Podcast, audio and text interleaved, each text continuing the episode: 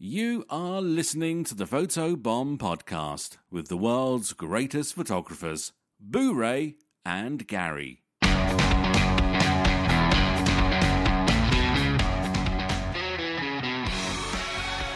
to the Photobomb Podcast. My name is Boo Ray Perry, and joining me as always is Gary Hughes. Here we are again. What's going on?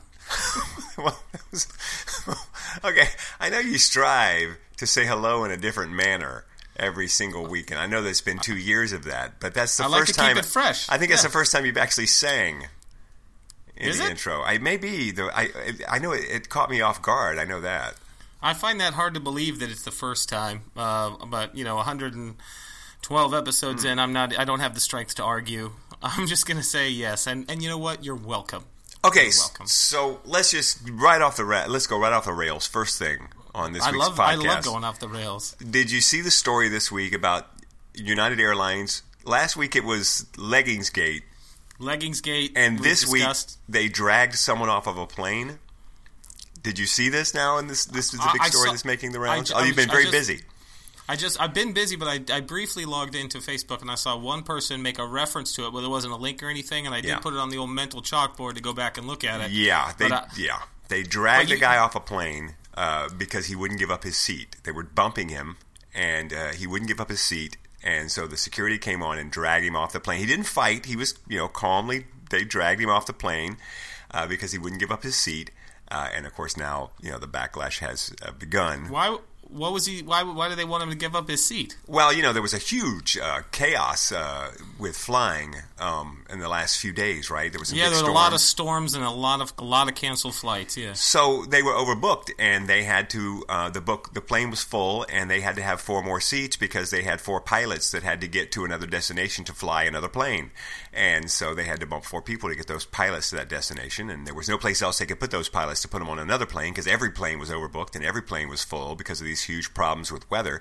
So someone's got to go, and they offered nine hundred dollars to anyone who would give up their seat, and no one would, and so they had a random drawing uh, via computer for four people, and he said, "I'm not giving up my seat." Uh, he said, "I'm a doctor and I have patients I have to see tomorrow." And they said, "Then you'll be forcibly removed," and they dragged him off the plane, and, and here we are today. Oh my gosh. Yeah. Can you imagine the process by which your your your random selection and knowing that being the one to select and knowing that it was completely random, you could just go no. But I mean, I've never even heard of anything like this before. Well, here's the thing. You know me. I like to try and look at both sides. So I, you know, I looked at it and I was like, okay, why, why would this even happen? How did, how do the planes get overbooked? And, and, you know, and I talking to Bobby about it today. Bobby was like, listen, I paid for that ticket. I'm on that plane, and you know, your you, your problem with getting your pilots to another destination is not my problem. I paid for my Yep. ticket and I'm on this plane and you need to take me there. And I get that.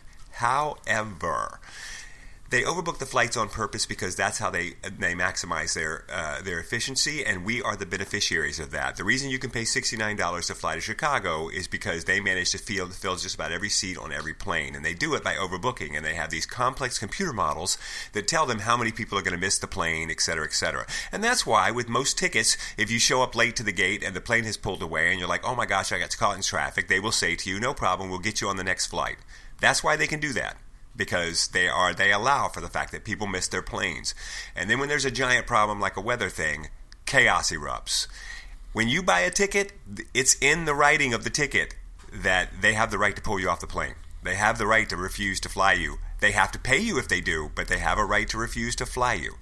So while I agree it's a crappy thing to do, the bottom line is if you want $69 flights to Chicago, you got to accept that the airline can yank you off the flight. I just can't believe that there wasn't somebody on the plane who had really nothing going on. Right. I mean, well, like- here's what's funny is today I read a story. Before I read this story, I read another story that a woman wrote in Forbes magazine, where this this weekend when everything was going on, they went to the airport. There was there was three of them, and they were going to uh, Florida, and they went to the airport, and they allowed themselves, they volunteered to be bumped to another flight, and they took fourteen hundred dollars a piece for the bump. And then when they went to the flight that they had been bumped, they offered to do it again. And then on the third flight, they said, What if we just canceled completely? And when it was all said and done, they did not fly to Florida and they got $11,000. Yeah, I, I would totally be okay with that. Yeah, eleven thousand dollars they got for canceling their trip to Florida for the weekend. There wasn't just some dude coming back from his ski vacation or something, just going like, "Yeah, bro." I mean, if I saw somebody putting up a fight like that, unless I was flying with my family or something, I, would be like, "Okay, look, I'll just I'll just go late. Right. Like I'm fine with it. Like, I'll go. I can't. I can't imagine a plane with 300 people on it. There isn't one person that would have just gone. Look, let the baby have his bottle, and, I'll just and I'll go. You know, give me. You know, I would have said make make it a cool 1500, and I'll go instead of him. Right. How about that? Right. Yeah. you know, I, I, absolutely. that's that's what I would have done. And here's the other thing about that, though, that and, and I totally get my wife, and I get the whole hey, I paid for the ticket and everything, but there's also a whole other thing inside of that, which is the whole. Um, it's like when the cop tells you to put your hands on the hood of the car, I don't care how much you think you're in the right and that you shouldn't have to put your hands on the hood of the car, you better put your hands on the hood of the car because if you say no, you're now entering into a whole different area of an argument. The argument now is not about whether or not you should put your hands on the car. The argument is about whether or not I'm going to allow you to not do what I tell you to do when I'm a cop. Well, it's the same thing with a plane. Once they tell you you're off the plane, if you say no, well, now all that stuff is out the window. Now it's about the fact that you don't get to tell an airline that they have to that they have to keep you on the plane. It doesn't work that way. And our, you know, I'm sorry. And once you've crossed that line, now you're getting off the plane, dude, one way or the other. Exactly. You know, if, if you're that sore over it, I'm sure that you know you could get the law involved later through the legal system or some kind of action. Well, here's the thing. customer service issue. I don't think you can because, like I said, if you look at the small print, they have a right to pull you off the plane. The guy's actually really smart. He didn't resist, and now there's all this video, and it's going to be on Jimmy Fallon tonight that he was dragged off this plane with the video, and so you know that now United is going to have to give him a chunk of money. So you, you know, in a- in a way, he was smart to do it that way. I can get off the plane for nine hundred, or I can let you drag me off and get fifty thousand. Yeah. you know, you know, but that's what it's going to come down to. Yeah.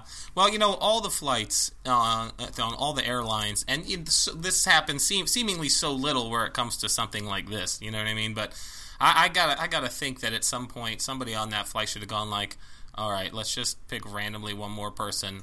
Um, but you know that guy. Do you think he's gonna just fly United, all smug faced? Yeah, Like, but, you can't, but gonna- can't say let's pick randomly one more person because then that person's going to go, well, listen, if he said no, I'm saying no. The bottom line is we're in this boat together, and once we decided we're going to pick straws and you lost, then you're the one who gets eaten. I'm sorry, you don't get to, you don't get to say, you know, you you lost, and that's the way it goes. We don't redraw because you don't like the outcome. Uh, but he's going to end up with a boatload of money and famous, and you know, so it's it's all good for everybody. Uh, but I did think it was one of those interesting situations where, uh, you know, when you first hear it, it sounds like one thing, but then when you really look at it, it's everybody's kind of got a point. You know, everybody's kind of got a point.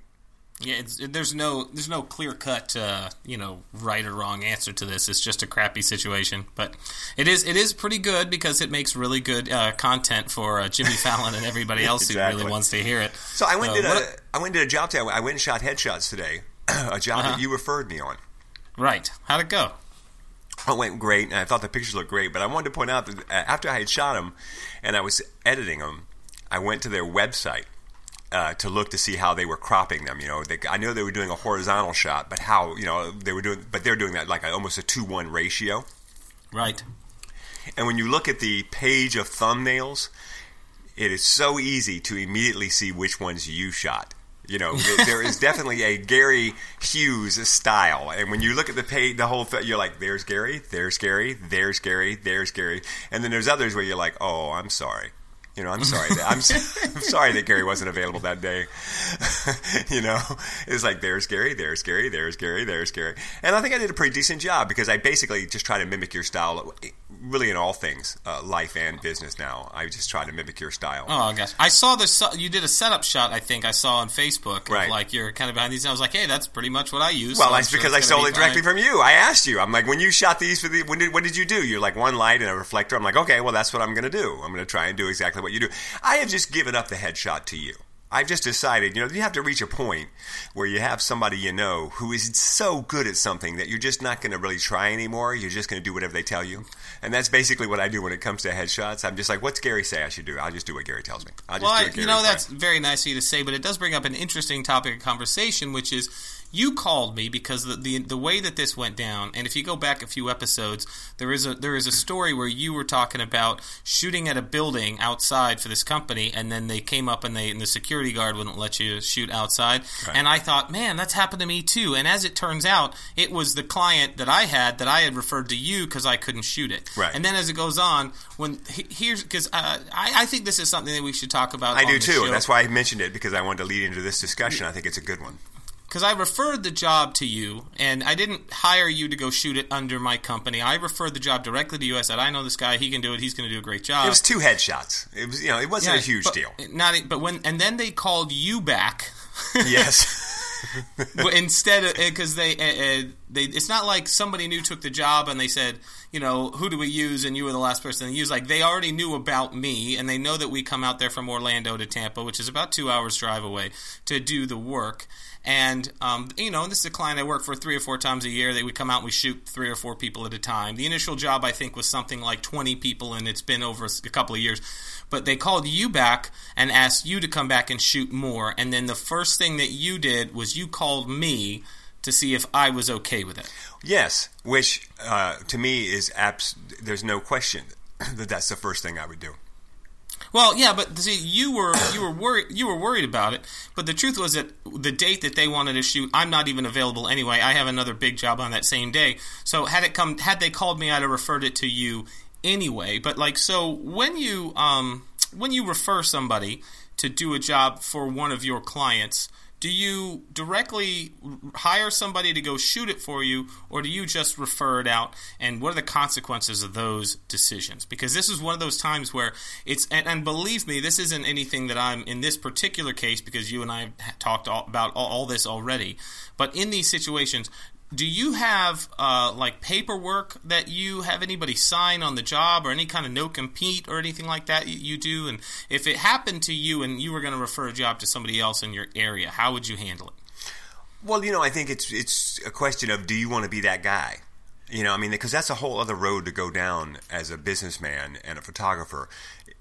Do you want to be the guy who has other people working and shooting under your name who now this enables you to make a little bit more money uh, because you know you got to pay them. You're not going to make as much money as if you did the job, but you're still making a little bit more money.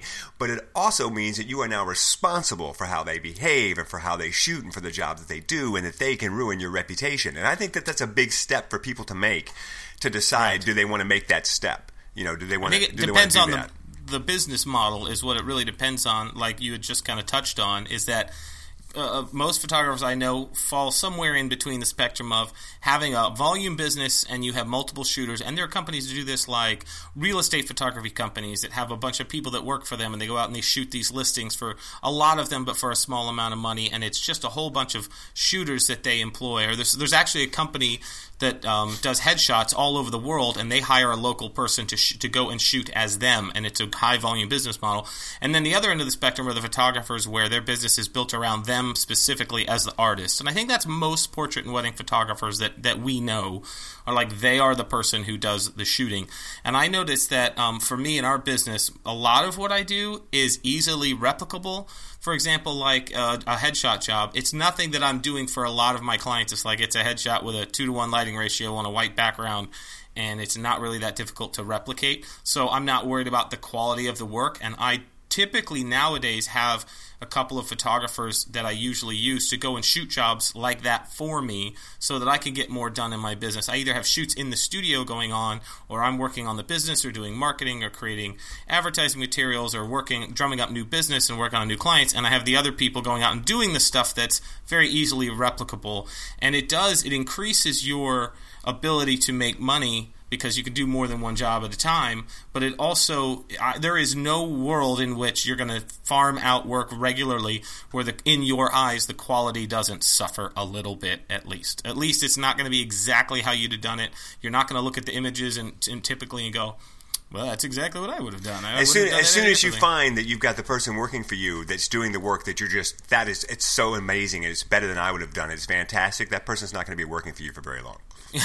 That's pretty true. So I think there's a well. What is the percentage of, or, or what would be your limit on that quality? It's like when you, it, it's almost like uh, outsourcing your retouching, and, and you and I have both done some of that. Like you outsource retouching to other, other companies and stuff. And I tell people, I like don't expect it to come back and look exactly like what you would do, but try to look at it like your client would. Like, is your client going to be happy with that? And, uh, and then then that's fine. I mean, obviously, you want to try and make the quality as good as you possibly can uh, when you outsource. But you know, there are photographers who have different rates, like they charge less for an associate photographer. But my biggest problem with that is anytime we've had a situation where somebody says, my now my uh, Savannah, who's our assistant and studio manager, and Julie, who uh, my wife, who does a, a, lot of the booking and stuff and working with clients. Whenever you say we're going to send you like an associate photographer, they immediately come back half the time and go, "No, no, we want the main photographer. We Right. don't want the associate Right. photographer." So, like I, you know, at the we point we say we have photographers on our staff that do this. And I think that that's that's important. It, that's a big distinction, and we don't have any blowback. And here's the thing: they would never know the difference in most of these cases as who shot at me or one of the shooters that works for me. You know, and I think that um, if you have, I know wedding photographers that do that, but I really don't know more than a few that have quote unquote associate shooters that have that work successfully. Nobody wants to feel like they're getting the B team. You know I tell I mean? I, I use the term associate photographer for weddings uh, all the time, and I never get any blowback from it. Um, I, I don't I don't do it a lot though, to be honest. Um, but um, yeah, that you know, I think that's a good point. If you if you start off with the whole someone will do someone from our company will do that. You immediately have pushed aside this idea that uh, Perry photography is Boo Perry showing up and shooting your event. Uh, you know, it's rather it's a company of photographers that show up and shoot you- your event. when you're shooting your volume stuff in your beach weddings, that's for your other business, which is Perfect Florida Beach Weddings. Right. So there's nothing written in that says uh, Perfect Florida Beach Weddings with photography by Boo Ray Perry Photography. Well, no, it's, no, it is. It's photography by Boo Ray Perry Photography, but it's written in that you get one of my photographers. You don't get necessarily me. You just get a Right. photographer from my company. And if in, in a certain, it's almost like the what people say. You know, I call it like the McDonald's mentality. It's like when McDonald's messes up your order and you're halfway, a half a mile away down the road, and you look in the bag and they gave you the fillet of fish instead of the Big Mac, and you're like, ah, well, it was six bucks. It was McDonald's. you know, so like, the, it, how what can you possibly expect from you know McDonald's? And I think that, and I think that um, for the most part. Uh, people, the, when they know that they're getting a deal or they're paying less for something, I feel like that they're expectations are different, but managing those expectations and how you present that, I think, is extremely important to how that works with the client. Anytime you're going to deliver anything in your business, one of the most important things about being in business is managing your client's expectations as they come in. And I think that, that that's huge. And, and part of us doing that is not making the distinction as who shoots it because we, we book event photography all the time and I don't shoot any of it unless there's n- nobody out who shoots for me is available to do it because I do not like going out and shooting events myself and plus the people that shoot events for me do at least as good a job as I would have done had I Right. gone there Right. so there's there's no reason for me to make a distinction say well you know I'm not available but uh, you know, one I, I got a bunch of high school kids with uh, with uh, with iPhones. I'm like, oh, shoot this job for me. As long as you keep the standard of quality high enough, I think that I don't think there's a difference. But it is you have to be careful how you present that. it's But a big step, back- though. It's a big step, though, when you decide you're going to let someone shoot under your name uh, on something like a wedding, for example. It's you know, it's a it's a big deal. It's a it, well, most of the photographers that I know only do that if they're sick or something. Right. It's like a like a family emergency, and somebody goes and covers it for them, which has happened to me in the past. Um, but for but for the most part, I think that as a business owner, it's a business decision, and you have to you know when you're approaching photography, for most of us, it's our art and hobby, but also our business. You know, we're like into it as our creative outlet, but approach your business in a way that's like, well, do I want to have three weddings this weekend, or or three you know commercial headshot shoots or whatever, and do I want to get paid for uh, three of them, or do I want to get paid for one of them? And I think that as long as you manage the brand to say that um, you know, this is what they're expecting. This very basic thing that pretty much any professional quality headshot or photographer can do. I'm happy to send somebody else out to do it to free me up to make more money elsewhere. Right. And if you're ne- and if you're never willing to expand, as long as you you make up in your mind that your business is the model where you're the artist. But I had a, a conversation with a friend of mine who was very. Um, he had uh, gone out of the photography business and back into sort of working in the corporate world, and he is he's happier in a way. He said this thing to me, which I'll never forget. He said, "Don't be the mule in your business. You'll never make real money if you are the mule." And I was like, well, I don't know that that's 100% true, but it's an interesting way to think about it. If work is only getting done, money is only being made when you are working, then there's going to be a ceiling on what you can earn. And so I think that that's an interesting thing way to think about it because if you go to a portrait photographer who is they're the artist business model, they're the artist in their business, and they're charging they have to charge thousands of dollars or average thousands of dollars per sale because they're the only one working in their business. They're the only one creating the product. And so um, having those ideas of what you're going to do in your business, I think, is important. But getting back to uh, the, the ethical issue of how you do it. I think that um, in this situation, because you're my friend and we're partners on the show and we work together on a pretty regular basis and we talk all the time, there is no way in the world, like, I would never send anybody a job as casually as I sent it to you, especially, like, you know? And so I knew if something like that were to happen, I would totally trust that you would say, hey, and, and I was fine. I was like, hey, look, I cannot do it. I would have to tell them no anyway, so please go ahead and take the job. But in those cases, there are things that you can do to protect yourself, and I think that that's the thing that we should talk about. Meaning, protect yourself, protect you when you when you when you give it off to somebody else. Absolutely, absolutely. Um, you know, there's all kinds of like co- ways to get somebody to work for you under a contract, like with the scope of work and a non-compete agreement. Um, uh, uh, there's a uh, limited liability, and there's uh, what was it? There's one them I'm trying to think of, and it's like a uh, kind of non-disclosure agreement. Like you're not going to talk about what I charge or my methods or who my clients are. So that's important, and I think that a lot of these things are available through many websites. I know PPA has a lot of stuff like this, like second shooter agreements and things like that. But in general, I would say that it's probably better if it's if it's because headshots are like they're my the, the bread and butter of my whole business. So it isn't necessarily the smartest thing in the world for me to just refer headshot jobs out to somebody else when I can't do right. it. If if it's an existing client. Like if it's a new job, nobody somebody that I have never worked with before, I feel a little bit better going, "Hey, you know, uh, these are other people that I know that could do it." I get individuals all the time who I'm they need it done within the next couple of days and I can't get them in. And so uh, there are photographers in my area that I will happily refer them to. But if it's an existing client, it's probably better in the future since you clearly did such a good job that they don't want me to come back. I did not. I did, I did not do such a good job. Trust me. I I saw the images and I know I did not do that. Yeah, that's not the case at all. I really and we talked about this before. I really think it was just a this is the last guy I talked to and and you know situation.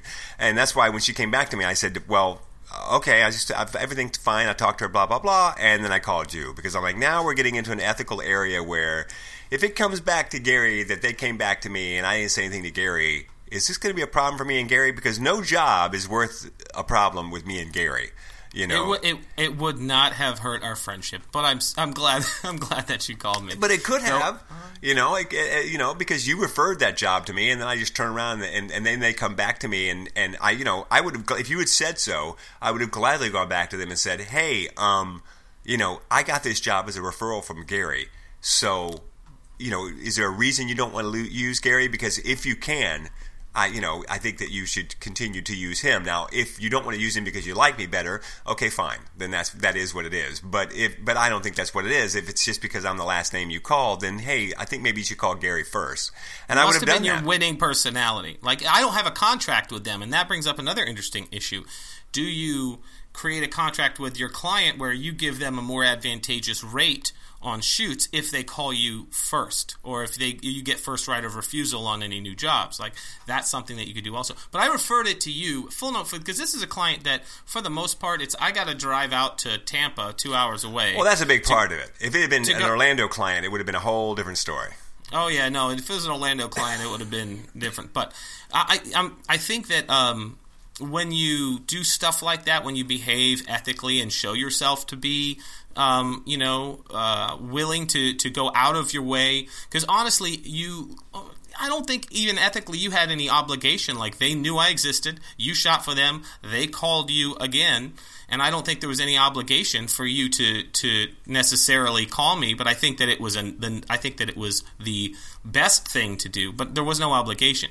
But like in these situations, I think that too, I made a calculated decision when I referred it to you, and I'm sure it was in the back of my mind going, well, you know what? I wouldn't care if Boo-Ray shot all these because I would go out drive to Tampa two hours to do two people's headshots, and I have a minimum to do that. But even when I'm working for my minimum, it's still quite a bit of time. Like I could book something day. else, and, and that's yeah. It's it's literally it's a whole day, and so it's real. And they're not going to pay me a full day rate plus plus plus to go and do two headshots. They would probably much rather work with somebody local for those small jobs. Now, Right. so but but yeah, I, I have no problem. You know, you you can't. I, in, there was a job that I did for Kodak actually a couple of weeks ago, and I was out to dinner with some other photographer friends, and I think every uh, four of the people in the room had had bid on the exact same job, and, it was because they basically like they, they looked they looked up uh, uh, photographers on Google or whatever how they found them, and four of the people in this room at this dinner had all bid on it. They saw that I posted on social media that I shot it, and they're like, "Oh, I see you won that bid." I was like, "Oh, you got it?" And then it, there was three other photographers that were like, "Hey, yeah, I bid on that too. I bid on that too." And um, but it was cool. We all felt good that one of us got it because we all know that any of us would done would, would have done a great job and there's no community, no business in which you work in like ours that's going to be, um, if you're involved in your professional community like you and I are, that it's going to happen from time to time. Somebody you know is going to get a job that you didn't get, and somebody, and I think that you have to sort of just go, that's going to happen from time to time, and that competitiveness also, I think, when you look at it positively is a good thing. I think it makes you be better. It's like, well, what can I do next time to make sure that I get it? Or not only that, but you can get information from them. Like I told them all what I bid, and we all talked about that, and we're like, oh, okay, and we were all like in the ballpark. I mean, I think the difference was like a hundred dollars between Wow. the two. Between Wow. the winning bid and the, and the next lowest bid out of what we saw, so yeah, I think that um, creating a friendly group of photographers that you refer stuff to not only provides you more information, but I think it's also knowing that the client ultimately got good work. And if you're consistently losing work because you overcharge, that's one thing. But if you lose the odd job here and there to somebody that you know is going to do a great job, I don't think that you should really have any problem with that. It might even spur you to what can I do to try harder or to get out there more, or what can I do with my pricing or my bidding process that's going to enable me to get that job the next time. I actually say that to my clients when they come to talk to me about weddings. I say that if you don't go with me, uh, you know, I just hope that after meeting with me today, I've taught you enough about this wedding photography business that you'll go with someone who's going to do a good job for me for you. Because there are plenty of people who can do a good job for you around here. And if you don't go with me because you're going with one of them i'm okay with that. I, I tell Right. them i'm like i'm fine with that. I just don't want you to not go with me and then go with somebody who, who screws your wedding up. You know that's Yeah. that's my fear for you Yeah, any any corporate client is not going to be looking at. Most of the time, they're not emotionally attached to your work specifically.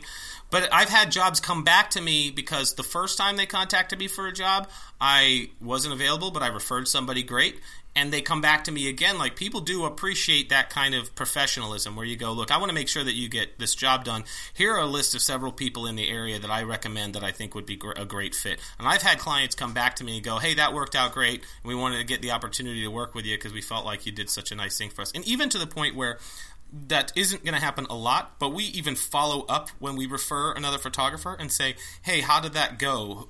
Did you end up finding a photographer? Are you covered? Are you okay?" And that little extra email, that one little extra thing, has been very instrumental in bringing good clients back to us, even if they didn't book us the first time. huh huh that's a good idea Yeah, well, you know, I have a couple of those from time to time. every once in a while I did want to say uh, real quick before I forget, we had an email from Rebecca, and uh, I won't go into the email, but I tried to write her back and it got bounced, or for whatever reason. Uh, but uh, Rebecca, uh, no, not at this time. Thank you. That's all. She's a listener. She's a listener. She had a question in the email, and, and it got bounced right before I came, we started doing the podcast today. I got the thing that my email returned to her had been bounced, and so there we go. If she listens, she knows what I'm talking about. That's all I got. there was no there was no question in the email. There was a question, and I'm answering it, and the answer is no, not at this time. What was? The, now I got to know what the question Well, I don't want to say what the question was, but I'll tell I'll tell you off the air. But I'm not going to tell you on the air because it might it would be embarrassing to Rebecca. Oh, okay. Well, in that case, thanks for your email, Rebecca. And if you also, uh, listeners, want to have your email vaguely alluded to, please send us information and questions at photobombpodcast.com or send us a message on the Facebook page. Which, by the way, um, I think we could touch on this one. There was a cool article that I found that was posted on Petapixel because I do troll these websites. I'm going to see if I can pull that up now. By the way, did you see today? I posted the picture of Randy Van Dynen's family. Of his family? Yes, I posted it because we will talk about it. We're going to come back we will do. I know where you're going, and this is a very good article you're talking about. But we're going to talk about this picture.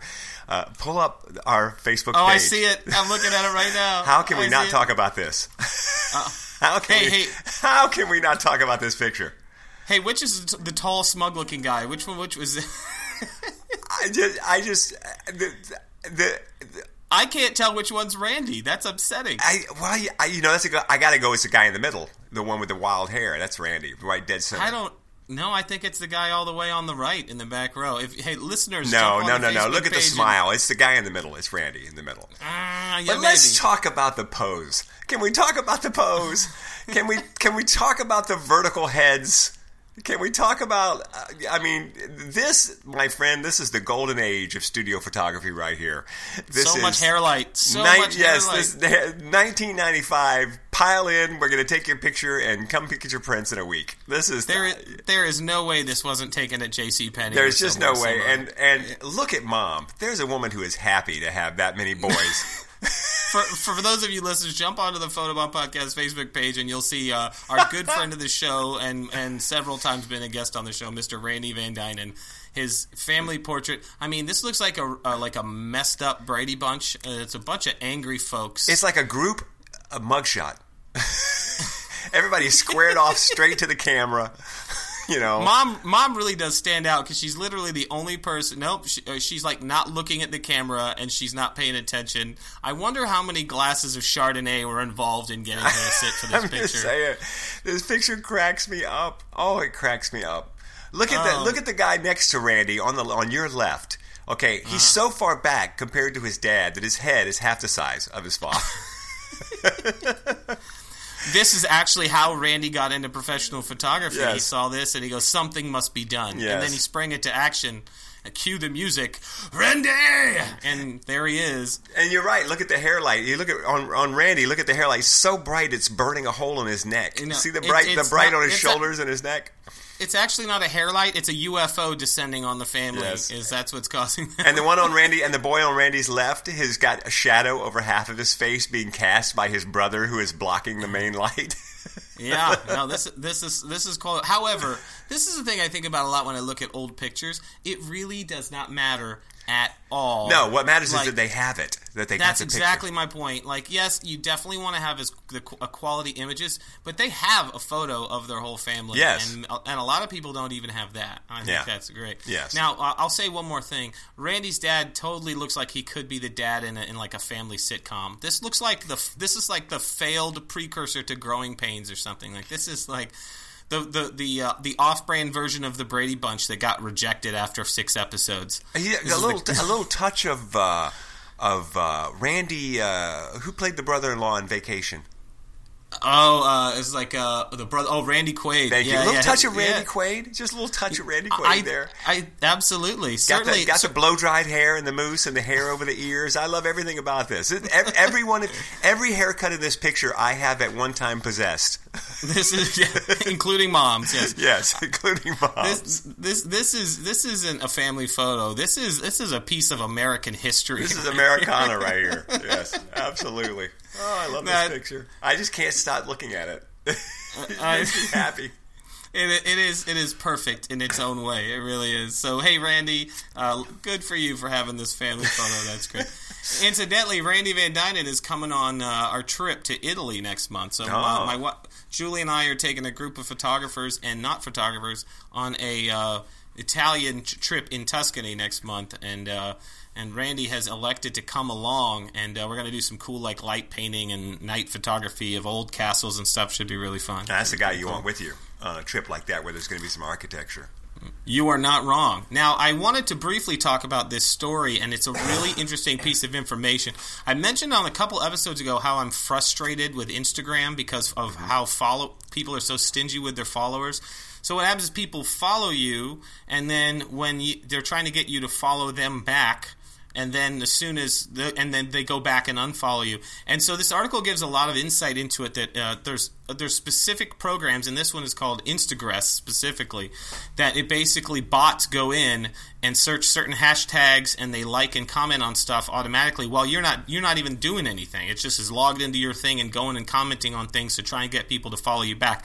And the the writer of the article for uh, Petapixel actually put put up a fake Instagram account called uh, Canon underscore BW, like Canon black and white and um, it's just taking photos with his Canon cameras of stuff he has already taken, and he just converts them to black and white and just starts posting stuff. The whole account was BS. And here's the thing that made me mad is that I actually followed this account.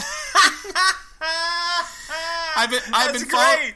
It I've worked. It worked. The bot it worked. Did. I it got me. I've been following this account for a while and liking a lot of the photos. Like these are some of these are really great photos. And I'm reading the article, thinking, "Wow, this is really inf- informational." And all of a sudden, I'm like, "Oh God!" oh man, that's great. So, um, and, and there's some really interesting conclusions drawn from the article, and some, you know, uh, I think that overall, the thing that I that I gleaned from it is that having those numbers is very impressive. Having 10,000, 20,000, 30,000 followers, it's very easy to sort of look at somebody's Instagram account and you can almost infer from that how much, how authentic the account is.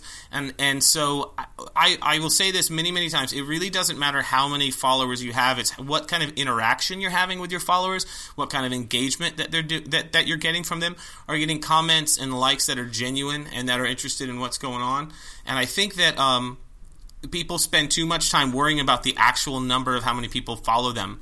And I think that it's better to have a thousand dedicated followers who are actually people who are interested in what you're doing than it is 10,000 followers who are, you know, in, in the Philippines or Kenya who don't really give a crap, you know, fake accounts and stuff like that just to get followers.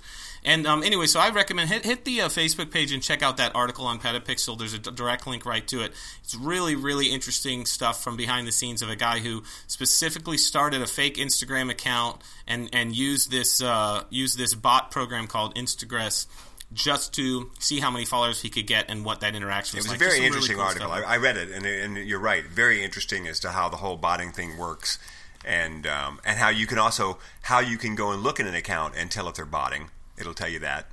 Uh, so you, you, can go look at an account and be like, oh, look, they're liking like 20 pictures in 15 seconds, and they're liking 24 hours a day. They're botting. Yeah. You know, they're yeah. botting. Uh, yeah. You know, on that same subject, by the way, uh, uh, with social media, I've had like two or three people this week on Facebook uh, announce that they just had gone in and cut like a thousand friends. I, you know, I, I dumped a thousand friends from Facebook, and I don't ever do that. I don't ever drop friends from. Fa- I feel like I feel like your friends list on Facebook is no longer this sacrosanct thing that your friends list on Facebook is now like the yellow pages or the white pages of phone book. That your yes. friends list is now just a master list of every person you've ever met or every person they've ever met in the world so that it's easier for them to find you and get a hold of you if they want to. If you want to cut that list down, you create a group and then you yeah. put all the people who you just really want to talk to in that group. Well, or yeah, or, they don't all have to be your friends. I mean, I, there are so many people I'm friends with on Facebook that I hate. Yeah, I just you know just unfollow them, but I don't unfriend anybody because because now Facebook is becoming your address book.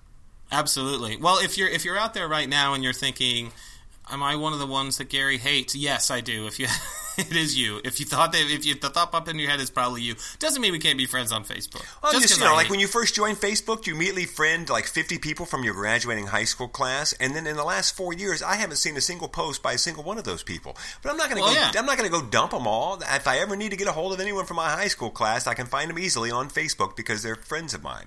Absolutely. Uh, you know, so I, yeah, I, I, but I do think it's interesting how Facebook has moved that way. That they are becoming more of a underlying bedrock to your internet experience as opposed to being this nichey thing like you know Facebook or like like like Instagram or whatever it is, it's becoming more of a this is your central destination. This is your home. This is where you, this is your your home base, and it's got everybody you've ever met. It's got, they're all here. But yeah, but, I, I but you go to the- other places now for the nichey stuff. unfriending people who you disagree with their politics or like they post too many pictures of their stupid kids or you know like the, it, i mean you could definitely unfollow anybody but i don't want to not have that connection you know because we do we use facebook in such a specific way to to get our message out there for our business and other stuff that we have going on that i would like to reach as many as possible i don't necessarily want to have a bunch of facebook friends that are people i'm not actually connected to in some way but i don't need to like get it down to the 150 people that I actually all want to communicate with, you know. Um, but I guess it really depends on how you use it. But as a business person, not having that connection, like if I share something from my business page onto my personal page, it adds a thousand people to the reach. Like, why wouldn't you want that? You know, I Right. don't understand. Yeah. Just because I don't want to hear how much somebody is against what you know environmental group is doing or whether they think that the earth is a flat circle you're stupid if you do. But if you you know it's just i don't care about what you think about stuff. It doesn't make me not want to it's it's like trying to pretend that they're they don't exist you know and i don't know that that really makes any sense at all. Creating that what they call the echo chamber so that the only things you're exposed to are the ideas that you agree with. You know i had this conversation with somebody else. We had a vigorous i was just the, the ppa charities uh, committee or board of trustees meeting, which I serve on that board of trustees, we were talking about something, and the debate was respectful, but it was uh, spirited about a particular issue, and a lot of ideas went back and forth. And afterwards, one of the other board members was like, you know, I felt like I was just being the bad guy in the room, and, and I thought, and I said, no, I said, debate is the crucible of, of of rational thought and good ideas. Like you cannot shield yourself from debating or talking about something. Like you just have to change how you think about debate. Someone disagreeing with you isn't disrespectful. Someone disagreeing with you doesn't hurt you. It it, it adds to your knowledge. It adds to your ideas. It makes you think about things in maybe a, and you may not change your mind. And most of the time we don't. But I mean, they over time it makes you better and more experienced and a more knowledgeable person. And I think it's just so stupid to try and. I, I don't necessarily think it's stupid. I think that it's naive to try and narrow your social media down to only the stuff that you agree with and, and cat videos. Yes. Well, I'm 100% in your quote on that because that's my, you just described my life. My wife has many times had to go to people and explain, no, Boo-Ray does like you. It's just that Boo-Ray really enjoys a good argument. Absolutely. You know, he, there's, uh, I, I love a good debate because it's when people change my minds. It's when you learn new things. Um, the problem with you know Facebook and social media is that no one has a good debate anymore. It just it's just name calling and, and hyperbole. And uh, you know when the, the we started off the podcast with United uh, with the thing about United Airlines, and I saw someone online post about that and how it was crazy and ridiculous that they did this. And I took a second where I was just about to go in there and go, well, you know what's curious is that it was four pilots they were trying to put on the plane, and so if those four pilots don't get on the plane, a whole plane load of people is going to get bumped. And actually, it's in the contract, so there's actually two sides. And then I realized that's not going to work because no one really, uh, so many people don't want to hear two sides. So many people don't want to really consider things, you know. And and and that's that's what's a shame is that no one wants to sit down much anymore and and rationally like let's look at both sides of this and hey, change my mind. I love it when someone Yeah. changes my mind. You just need an outlet for your impotent rage, then go for it, man. You're going to be the guy that some, everybody's going to want to unfollow. Although, if you've never seen anybody post on their Facebook page, just follow unfollowed a thousand friends, and I feel so much better. If you've never seen one of those, you're the friend that always gets unfollowed. It means you're probably terrible. That's I'm right. I'm just pointing that out. That's right. There's a thousand people you're unfollowing because you never see anything from them. Guess what? you were unfollowed years ago. yeah, you're you're not in the loop. You are Yeah. you are out. Uh, You are out. all right, I, I'm I'm done. You got anything else you need to add? No, that, that about wraps up our time. Um, I think that um, we have some cool stuff coming up. What do you got coming up, Boo? Uh, well, I will be in Tallahassee uh, next week, April 17th in Tallahassee. Just go to tppg.org and I'll be there uh, talking about five minute photography. And then coming up in June, June 5th, I'll be at PPMA. Go to ppma.net. That's Mississippi, Alabama, doing a full day on five minute photography, live shooting models, and uh, the whole thing. So that's all coming up in June. And I've got more stuff coming out throughout the rest of the year, but right now, that's what's coming up immediately. Also, uh, a big shout out to uh, the folks up in Minneapolis who had me in on April 2nd. I just got back from there, uh, and uh, just fantastic. It was just a great uh, convention all the way around. Great speakers, and maybe we'll talk about that a little bit next week. Uh, um, wonderful speakers, and a super job running the show there. And I was just really impressed with the whole operation. Uh, yeah, they're a great group. I love the Minnesota group is fantastic. Really, a they great really group. are. Yeah, You know, I like. do- you know, what I thought was cool was uh, they gave me a little gift bag, and all the stuff in the gift bag was uh, was Minneapolis centric. I love it when, when conventions do that, and it's all like you know you get a, a can of soda from a local place, and Yeah. like, you know all that kind of stuff. Because it was stuff I didn't really cool. know. She was like, "This is in a Target bag because Target is, is headquartered here." I'm like, "I did I did not know that." She's like, "Yes, I- Target I- I did not Target that, Target yeah. is headquartered here." I was like, oh, "I didn't know that." You know, and here's a The local barbecue know. sauce and a local. So it was very cool. But uh, they did a great job. I really had a good time up there. What about you? Um, I will be uh, coming up in a little over a week. I will be speaking at Shutterfest Extreme in uh, St. Louis. Really looking forward to. Never been before. Um, seems seems like a lot of good energy and a lot of people have a great time there. I'll be doing a program on the twentieth. Um, called Master Your Marketing, and it's all about uh, using social media, your blog, and search engine optimization and email marketing, combining traditional and new forms of marketing to make sure that you are booked and fill up your calendar. And coming up in June, I'll be in. Um, I will be in San Diego and following that Austin, Texas to do two programs there. So all of that information on, on everywhere we're going to be and speaking and doing stuff can be found on photobombpodcast.com. Right on the homepage, there's a list of all the places and we add to it every time we kind of book something new. So if you want to see us in person or you want to come see us do our thing, or uh, it's totally fine if you're completely sick of the sound of both of our voices and yeah. you don't want to see us in person. I will tell you, there's a solid chance that uh, meeting us in person is a disappointment compared to the show. Uh, but you know, come out and just roll the dice, see how it goes. It's fine. You know, you have a great time. We will. I do want to mention. I know it's far out, but I do want to mention to plan to come to Orlando. Um, if you can get here for Focus 28, uh, 2017 which is the convention of the Florida Professional Photographers. We will be doing Photobomb Podcast live. There will be some surprises in there, some fun stuff, and we had a great crowd the last time and had a blast uh, recording a couple of episodes there at the convention. Not to mention, you'll also have Lindsay Adler speaking, Jared Platt, and uh, our good friend Pete Rizak, and some other great, Ted great Linzak, instructors. If you're a wedding shooter, you cannot go wrong with Ted Linzak. He uh, he wins every award in the book. Uh, yeah, he's, he's shooter. Just, yeah. So there's some there's some incredible instructors. Just go to ruinfocus.com and get all that information there. If you're from another state, if you're not from Florida, that's totally fine. It's most of the time you can find cheap flights to Orlando. Bring the family to Disney. Come see some great speakers and write the whole dang trip off. It should be a really good time. But I think that's all I got.